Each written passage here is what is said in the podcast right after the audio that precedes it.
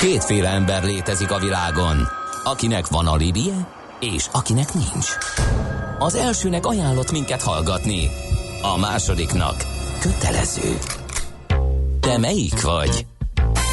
Millás reggeli, a 90.9 Jazzy Rádió gazdasági mapetsója.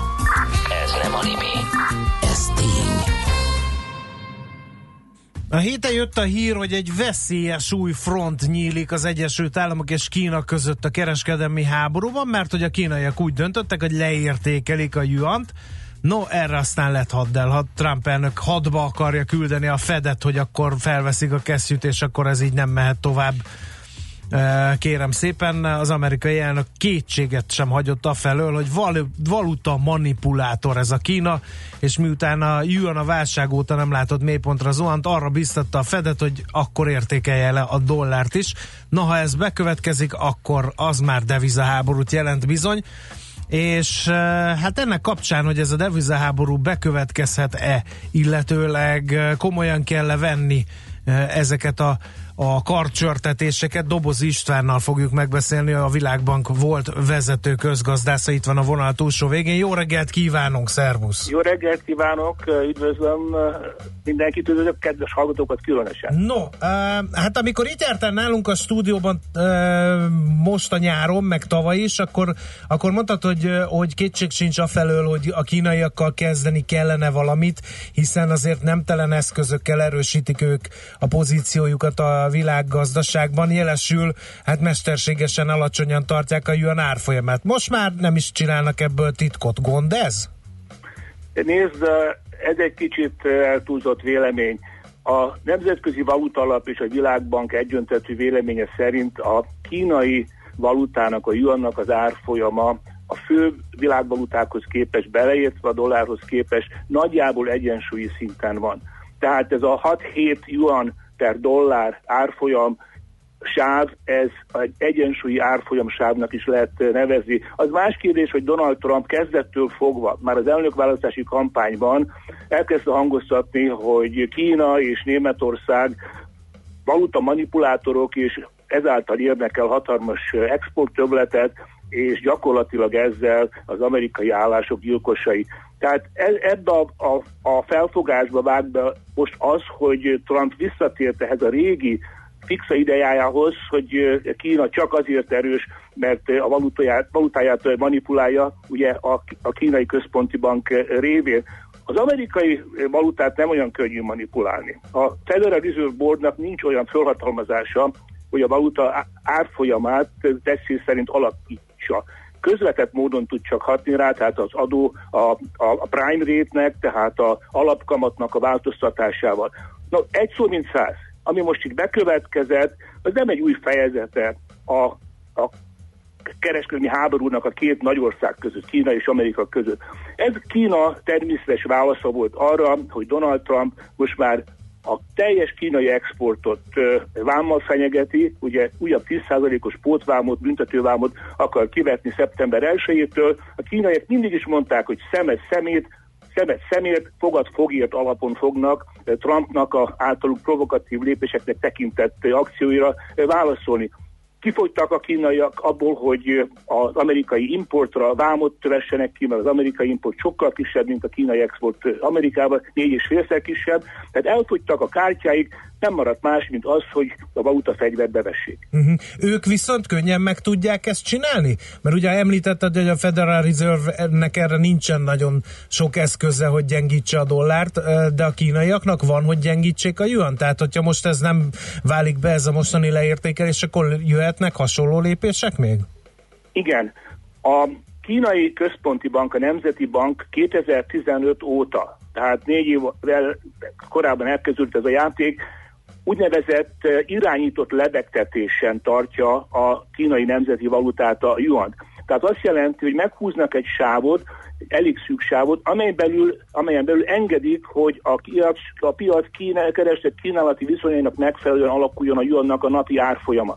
De ha netán ebből a sávból eh, kiesne, kiugrana, a yuan abban a pillanatban beavatkoznak. Most az történt, hogy a sávot feljebb tolták. Tehát engedik, hogy a yuan a úgynevezett lélektani határ, a 7 yuan per amerikai dollár határ emelkedjen, ez be is következett. Inkább a lélektani hatása volt fontos ennek az akciónak ezen a héten, amikor a kínai központi bank elengedte a juant bizonyos fokig, mert ezt az úgynevezett lélektani határt, a 7 ilyen 1 dollár határt most már átlépték. Utoljára több mint tíz évvel ezelőtt volt ezen a szinten a kínai valuta, tehát a nagy világgazdasági válság, pénzügyi válság óta nem volt ilyen leértékelt a kínai valuta. Donald Trump azt remélte, hogy majd a kínaiak inkább felértékelik a valutájukat. Ez be is következett Donald Trump első hivatali évében. De aztán, amikor a, kínaiak látták, hogy Donald trump nem lehet megállapodni, Donald Trump önkényesen vámterror alatt tartja Kínát, a kínaiak most már nem törődnek ezzel sem, hogy ennek mi a látszata, hogy a valuta fegyvert ugye bevetették, és még hátra ugye a nukleáris opció,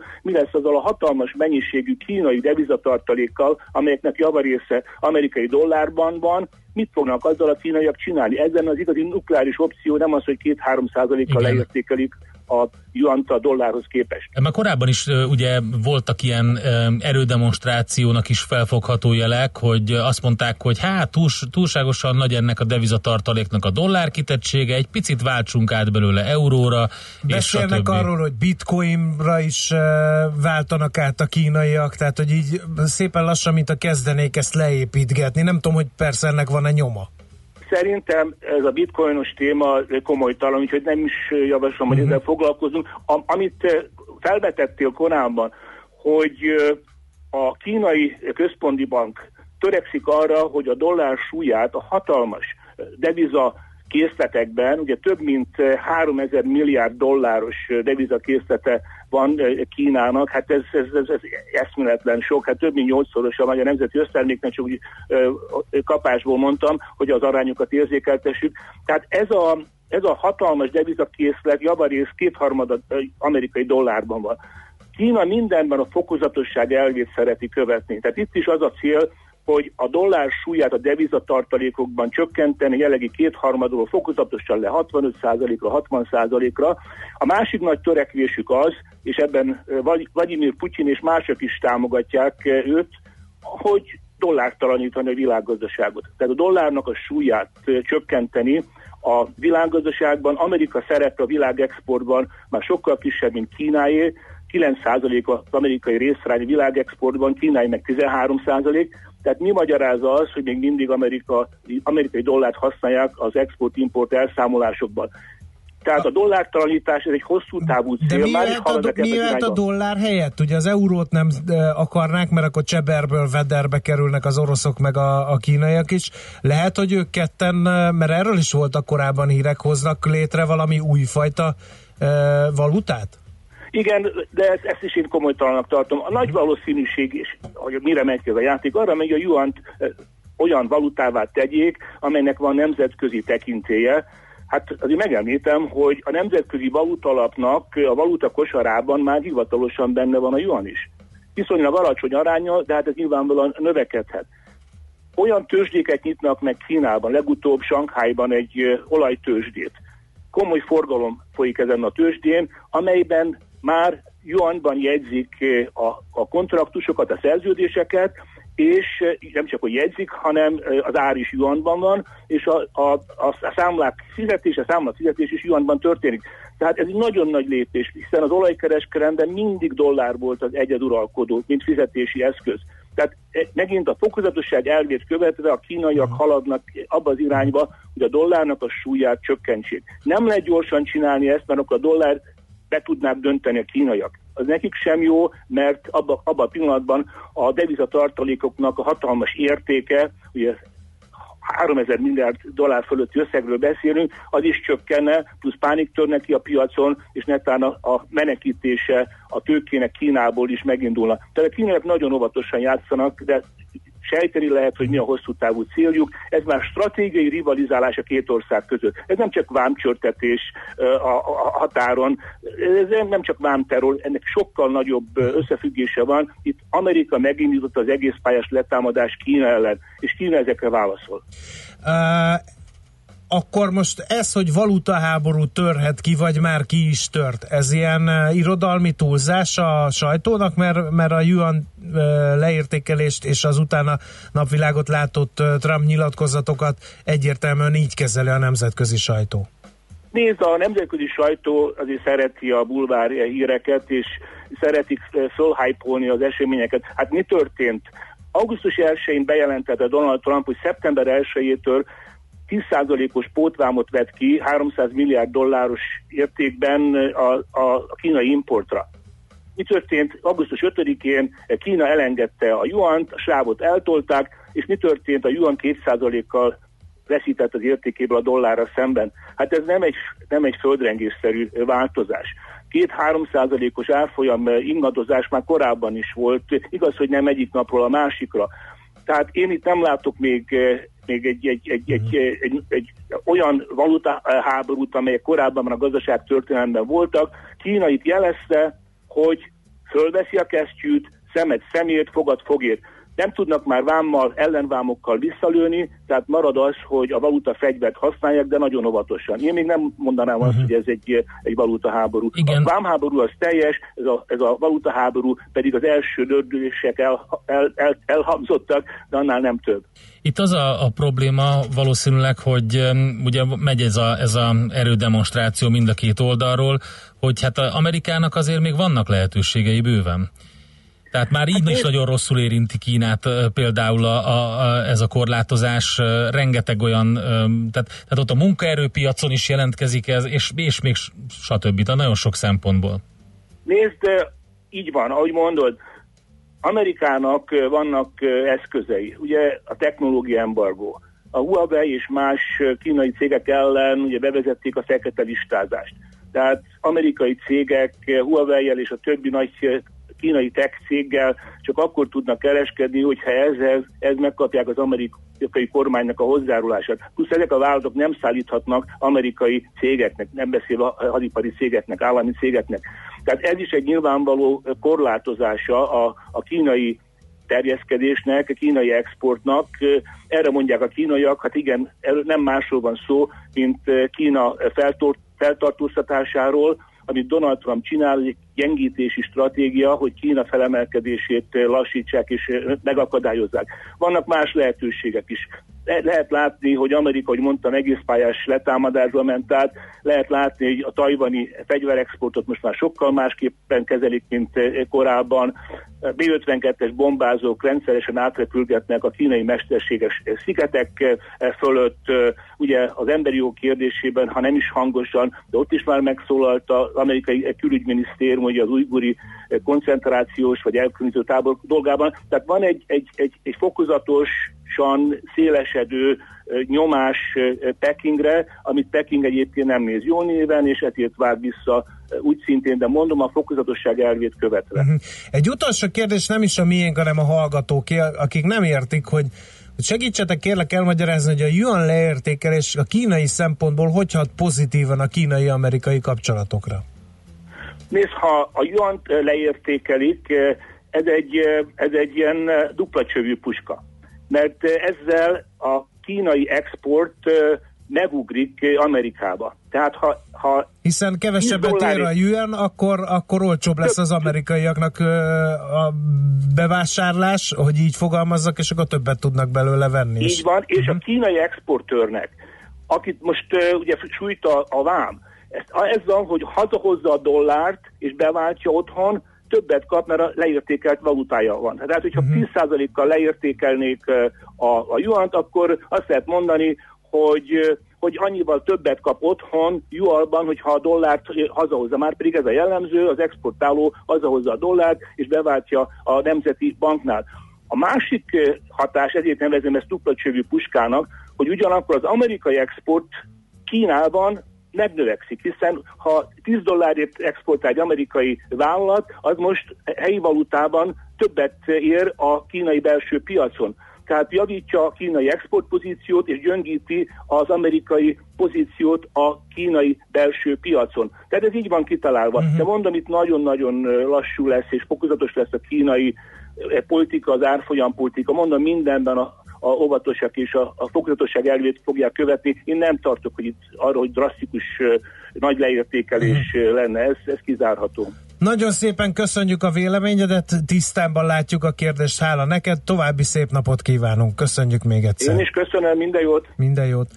Dobozi Istvánnal, a Világbank volt vezető közgazdászával beszélgettünk, hogy van-e valutaháború? Nincs. Megnyugodhat mindenki.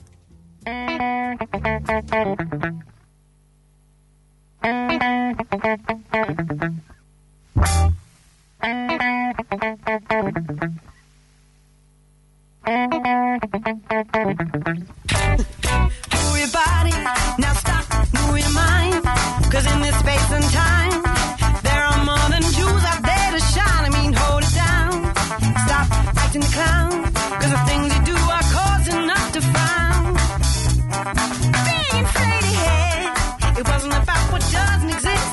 If I was to believe everything you said,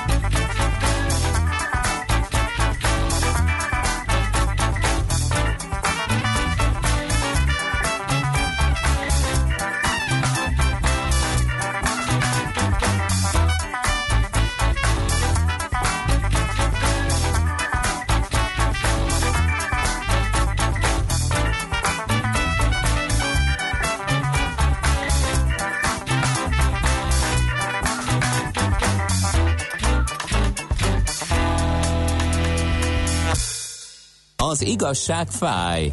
Persze nem annyira, mint olyan bicajra pattanni, amelyről hiányzik az ülés. Millás reggeli. Izgalmas témákkal jövünk majd a hírek után is, mert hogy egyrészt lesz aranyköpés rovatunk, másrészt épp testben, sportrovatunkban arról fogunk beszélgetni, hogy kiből lehet amerikai focista.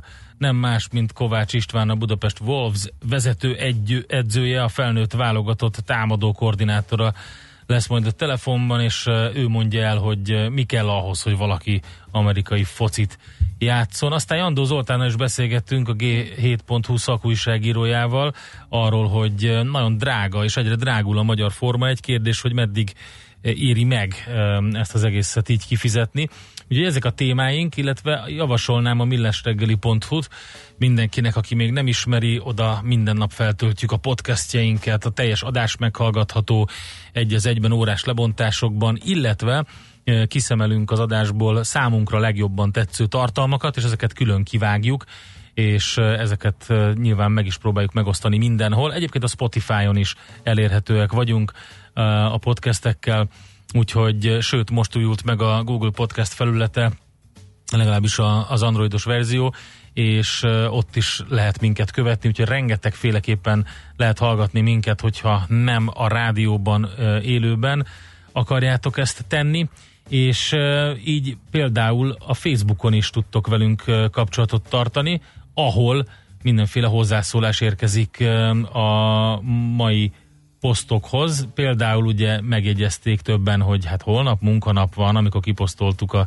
pénteki e, képet, de hát e, ugye ezt már megbeszéltük a műsorén, hogy ez egy ilyen, egy ilyen kis, kis, szom, kis hétfői vagy kis pénteki e, munkanap akkor, illetve hát azt javaslom mindenkinek, hogy nézzétek meg azt a nuncsákus hölgyet, aki egy cigarettát a nuncsákuval. Jesus, tettem a határban is. Jesus, tettem a határban is.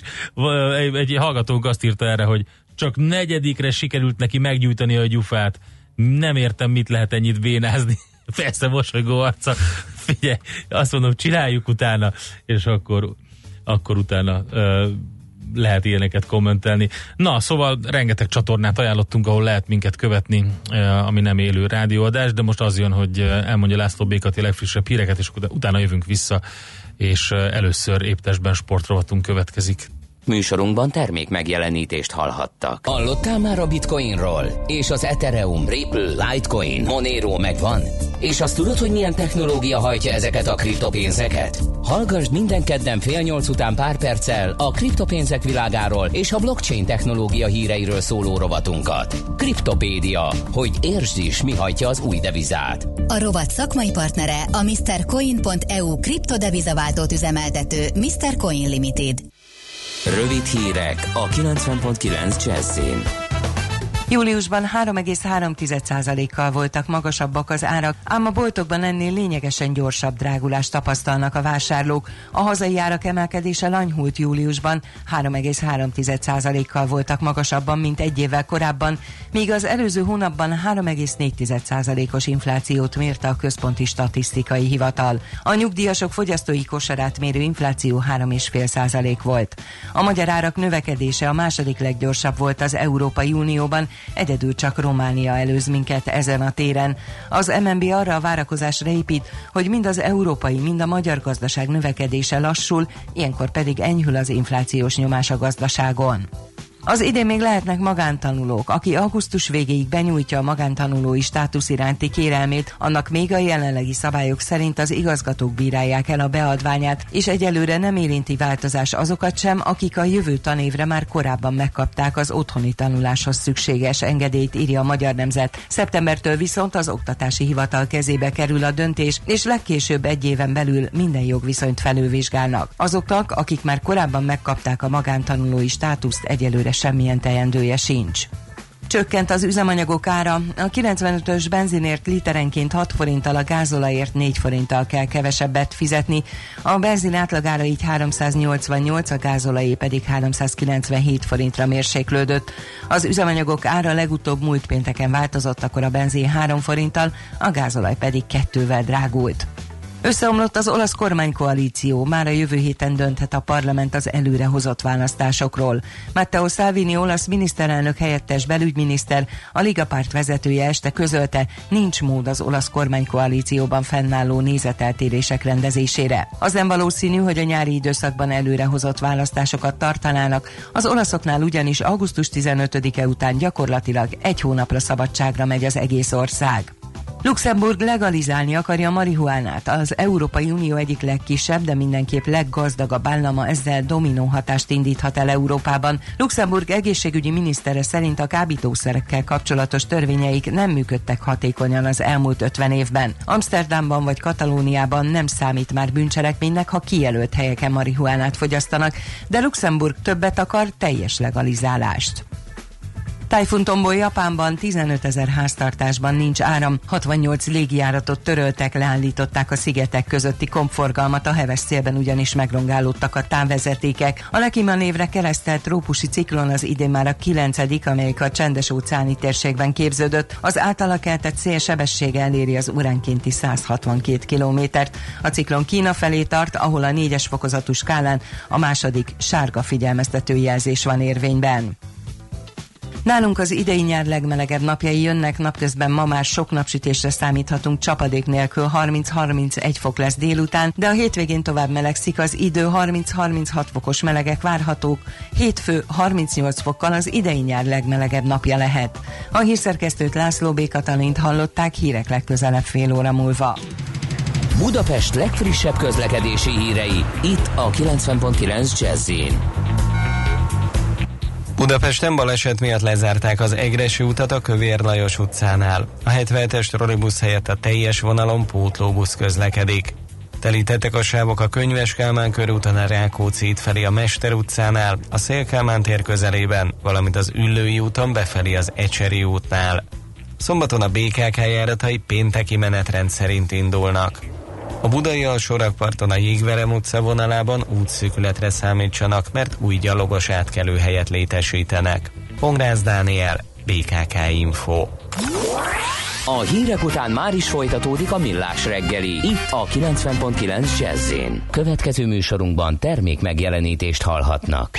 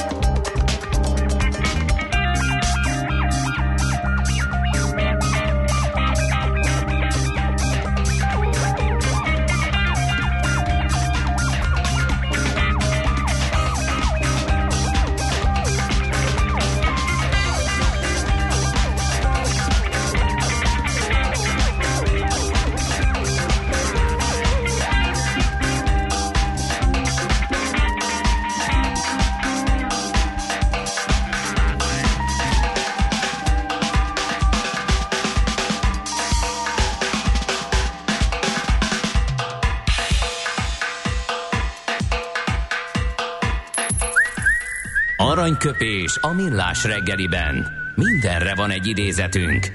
Ez megspórolja az eredeti gondolatokat. De nem mind arany, ami fényli. Lehet kedvező körülmények közt gyémánt is. 1955. augusztus 9-én született Lár András humorista költő. Nem, nem Besenyő Pista bácsitól választottunk idézetet, bármennyire is szeretnétek. Én azt szerettem hanem egy volna. kivételesen, hát akkor keress Na egyet, jó, vicceltem. rád Na jó, rád bízom. De kivételesen egy, egy komoly üzenet a jeles humoristától, Lár Andrástól, ami így hangzik. ha ki tudjuk nevetni saját hülyeségünket, még nem lettünk teljesen hülyék. Tökéletes. Én azért szerettem volna, hogyha a Besenyő Pista bácsitól idézel. Legalább. Hát miért nem? De, de, hát ez már mindig. kettő. Erre gondoltam. Aranyköpés hangzott el a millás reggeliben. Ne feledd, tanulni ezüst, megjegyezni arany. A mozgás jó, a mozgás egészséges, a mozgás motivál, serkenti a gondolkodást és fiatalít. Aki mozog, az boldog ember és kevésbé stresszes. Pályán, ösvényen, vízben, nyeregben, egyedül vagy csoportosan, labdával vagy anélkül, mindegy. A lényeg, hogy mozog. Épp testben. A Millás reggeli mozgáskultúra rovatának támogatója a Magyar Víz Kft. A Primavera ásványvíz forgalmazója. A frissítés egy pohár vízzel kezdődik. Hát most kivételesen labdával, mert az amerikai fociról lesz szó sportrovatunkban. Aki kalauzunk ebben a témában, Kovács István, a Budapest Wolves vezetőedzője, a felnőtt válogatott támadó koordinátora. Jó reggelt kívánunk, szervusz! Sziasztok, jó reggelt a hallgatóknak is. Hát az kétségtelen tény, hogy fotelből már nagyon erősek vagyunk amerikai fociba, széles a tábor, van blog, most már a vezető portálok is beszámolnak a legemlékezetesebb meccsek legemlékezetesebb pillanatairól, videóba, szövegleírásba, ismerjük a szereplőket, oké, de csináljuk is? Hát ez, ez relatív, ahhoz képest, hogy azért hivatalosan elég fiatal a, a sportág Magyarországon, az egyik legdinamikusabban fejlődő, tehát most már, ha jól tudom, a hivatalos statisztikákat több mint 2000 igazolt játékos játsza ezt a sportot Magyarországon, több mint 20 csapatban, három divízióban, szóval elég szépen fejlődik, bár még mindig elég hát csecsemőkori lépéseknél tartunk. Uh-huh. De azt is lehet látni egyébként, hogy nem csak a fotelben vagyunk jók, mert én, ahogy járkáltam a strandokat így nyáron, egyre több fiatalt látok, hogy rendes amerikai focilabdával dobálóznak a... Nem, nem a pöttyös labdával? Nem a pöttyös labdával, és ugye hát annak a dobásnak ugye megvan a maga technikája, meg hát nyilván a rugásának is, ugye nem lehet azt olyan könnyen szépen eldobni úgy, hogy pörögjön a tengelye körül, ahogy kell. Hát igen, alapvetően ez én is tapasztalom, látom, és örülünk neki nagyon különben, hogy egyre többen nyúlnak az amerikai focilabdához. Az biztos, hogy egy kicsit van egy ilyen cool vagy szexi faktor az amerikai focinak manapság, és ezt azért szeretnénk is meglovagolni, hogy minél többen kipróbálják a sportot. Uh-huh. De mi kell ehhez?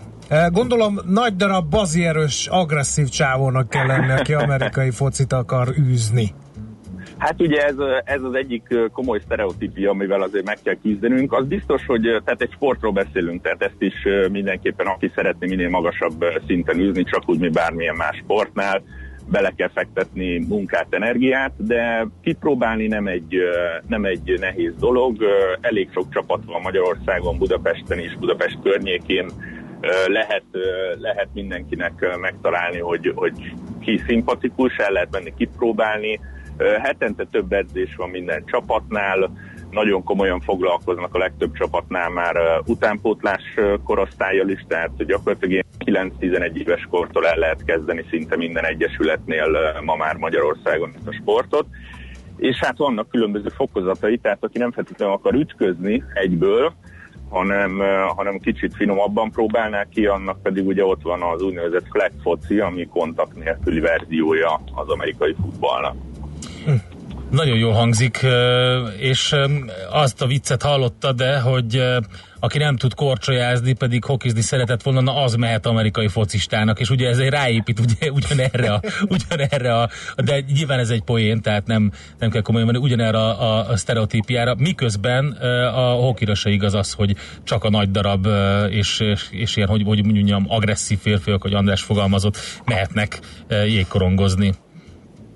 Igen, hát ö, ilyen, ilyen viccek azért így a sportok között nyilván vannak, a rögbivel vannak ö, mindig nagy uh, bár, uh, hogy akkor most felszerelésben vagy felszerelés nélkül Aha. komolyabb ez a, ez a típusú sport, de, de minden sportnak megvan a maga szépsége, és ugye, ahogy itt az előbb ö, már szoba került, hogy nem kell feltétlenül nagy darabnak lenni ahhoz, hogy kipróbálják. Igen, rengeteg, ugye, hogyha láttátok ti is, nagyon sok ö, gyors, vékony, technikás, ügyes srácra van szükség. Az biztos, hogy egy kontaktsportról beszélünk, tehát ö, keménységet azt lehet tanulni benne, Uh-huh. meg muszáj annak is lenni, de, de nagyon, meg hát rengeteg ész kell hozzá. Tehát azért ez se úgy néz ki, mint ahogy tényleg a sztereotípia általában tartja, hogy ide csak nagy darabnak, meg butának kell lenni, és akkor lehet menni fejjel a falnak. Nagyon sok ész kell hozzá, játszani is. Tehát. Beszéljünk egy picit a háttérről, meg a felkészülésről. Ugye nyilván stratégiai játékról van szó, sőt, hogy aki nyilván uh, ismeri és látja a közvetítéseket, azt is látja, hogy hogy kommunikálnak a, az edzők, edzősegédek a, a, az irányítójátékosokkal. Szóval ez egy nagyon érdekes Kék része. 53, kék 53. De, de, de beszéljünk arról, hogy mi kell ahhoz, hogy, hogy, hogy fizikailag olyan kondiba legyen valaki, hogy ezt meg tudja csinálni. Tényleg, tehát így valaki ilyen fotel forradalmárként lemegy, azt mondja, hogy mm, oké, okay, Tom Brady, nagyon klassz csávó, szeretnék én is olyan lenni, mint ő. Eh, ahhoz kellenek valami minimális fizikai eh, paraméterek súlyban, magasságban, gyorsaságban, tehát felméritek a jelentkezőket, vagy hogy lehet ezt elkezdeni egyáltalán? Hát ahhoz, hogy valaki Tom Brady legyen, ahhoz azért nagyon sok mindennek kell összejátszania, nem csak a fizikai részét tekintve. De aki szeretné kipróbálni, különben az ősz általában az egyik legalkalmasabb idő erre. Ilyen szeptember-október tájékán minden csapat tart úgynevezett tryoutokat, ahova le lehet menni, ki lehet próbálni az edzéseket. Ott az edzők is meg tudják nézni, hogy a jelentkező, nevezzük így, körülbelül milyen típusú pozícióra lenne alkalmas, mit érdemes kipróbálnia. Persze általában azért, aki lejön, annak már van elképzelése, itt néha meg kell küzdeni azzal, hogy valaki irányító szeretne lenni, de hát az már nem biztos, hogy menni fog. Tehát az, az biztos, hogy érdemes kipróbálni, aztán utána úgy is elválik, hogy, hogy ez tényleg mennyire jön be uh-huh. így a fotelon kívül ez a dolog. És eh, mennyi, eh, ha, ha valaki bekerül egy ilyen csapatba, uh-huh. akkor ugye említetted a felszerelést, az, az, az mennyire drága mulatság? Vagy azt az egyesületek adják, vagy ezt a játékosnak magának kell megvenni, vagy hogy működik ez a dolog? Hát ez egy, ez egy nagyon változó dolog. Önmagában a felszerelések általában nem olcsók, de ez egy egyszeri befektetés több évre, és használt felszerelést is lehet kapni. Szerintem már egészen megfizethető árakon hozzá lehet jutni ezekhez a felszerelésekhez Magyarországon. Az, hogy ezt az egyesületek biztosítják el, ahogy említettem, ez azért elég változó. Itt a szövetség is próbálja támogatni a csapatoknál, hogy a, az újoncok el tudják kezdeni, ilyen felszerelés programok vannak a csapatok nagy részénél. Például nálunk mondjuk nincsen központi felszerelés, több mint 220 ö, amerikai futballjátékosunk van, tehát ezt sajnos nem nagyon tudja az Egyesület megengedni magának, de, de mi is például tudunk segíteni a felszerelések beszerzésében, illetve hát mondom kisebb csapatoknál ott viszont van rá példa, hogy az Egyesület meg tudja venni a felszerelést, és akkor ki lehet próbálni azt is. Uh-huh. Az utolsó kérdés, mennyire egészséges ez a dolog? Ugye megy a vita azon, hogy lesz-e egyáltalán NFL az Egyesült Államokban, mert nagyon-nagyon komoly felsérüléseket szenvednek a játékosok, de azt is mondtad, hogy azért mi messze nem tartunk itt, nem csak Magyarországon, hanem Európában sem. Mennyire, mennyire egészséges ez a sport? Akkor megismételném itt az első kérdést. Gyakorlatilag pontosan ugyanannyira, mint az összes többi sport. Ugye a legveszélyesebb sportág az a, az a uh, szurkolóság, ez a pompomlányoknak a legveszélyesebb a sportága a világon, ezt olvastam valahol. Ne! De, de, de hát ugye ott dobálják egymást egyfolytában, Mhm. sajnos el is ejtik néha, tehát ott azért komolyabb a sérülés veszély, de, de nem, tehát akár agyrázkódást tekintve nem veszélyesebb ez a sport, mint mondjuk a labdarúgás. A sérülések is elég hasonló, térboka, illetve az agyrázkódás ugyanúgy megvan a mikroagyrázkódások a labdarúgásban is például ugye a fejelések, a folyamatos fejelések kapcsán. De visszatérve a kérdésre, ugye alapvetően nagyon nem tartunk ott, ahol az NFL, tehát ott ugye akár méretben, sebességben, erőben egészen más dimenzióban játszanak. Nem is tudnak itthon olyan komoly sérülések, vagy akár Európában előfordulni. De én azért nem látom veszélyben az NFL-t, a biztonságra törekedni kell, nagyon jó irányba indultak el itt a, a biztonságos technikák tanítása, fejlesztése kapcsán. Mm, Én, én a szülőknek is szoktam mondani, hogy egyáltalán nem kell tartani tőle. Természetesen a sérülés az benne van minden sportágban, így ebben is, azért egy kontaktsportról beszélünk, de de lekopogom azért, azért szerencsére a, a, a csúnya sérülések általában elkerülnek minket. Legyen ez a végszó. Nagyon szépen köszönjük. Hála neked, hogy bepillantottunk itt a kulisszák. Meg nem tudom, hogy korhatár van-e, mert hogy a kántorral akkor lemennénk egy ilyen Nagyon szívesen Ütközni egy párat. Nincs, nincs korhatár, amit bírtok, az, az, Van- azt csináljátok. Van akkor amerikai foci szenior bajnokság is. Ezek Van szerint megnyugodtunk. van, van. Oké, okay, szuper. Köszönjük szépen az információkat. További jó Köszönöm sportolás szépen. nektek, hajrá Wolves! Köszönjük, Hello. sziasztok! Kovács István a Budapest Wolves vezetőedzője, a felnőtt amerikai futballválogatott támadó koordinátora volt a vonal túlsó vendégének, vagy a túlsó végén megismerkedtünk általa azzal, hogy mi is kell az amerikai focihoz, ha valaki ezt a sportot szeretné kipróbálni. Épp testben. A millás reggeli mozgáskultúra rovata hangzott el. Ne feledd, aki mozog, az boldog ember. A Millás reggeli mozgáskultúra rovatának támogatója a Magyar Víz Kft. A Primavera ásványvíz forgalmazója. A frissítés egy pohár vízzel kezdődik.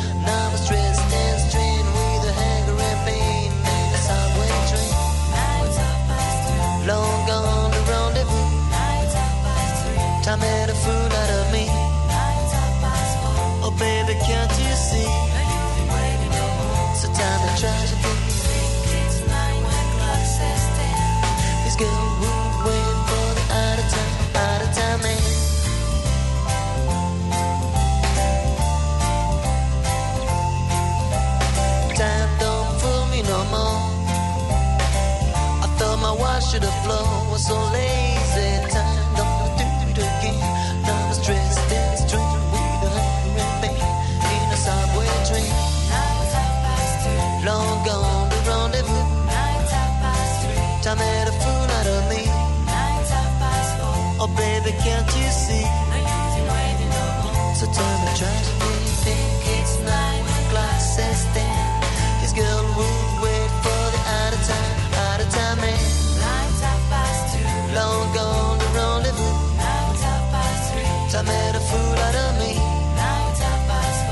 baby, can't you see? So tell me, try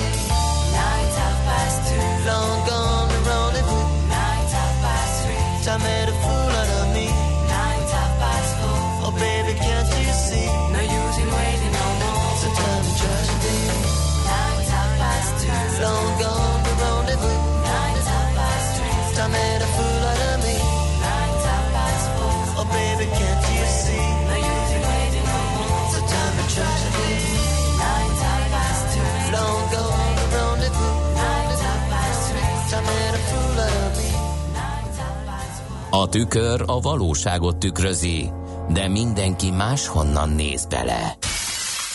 Millás reggeli.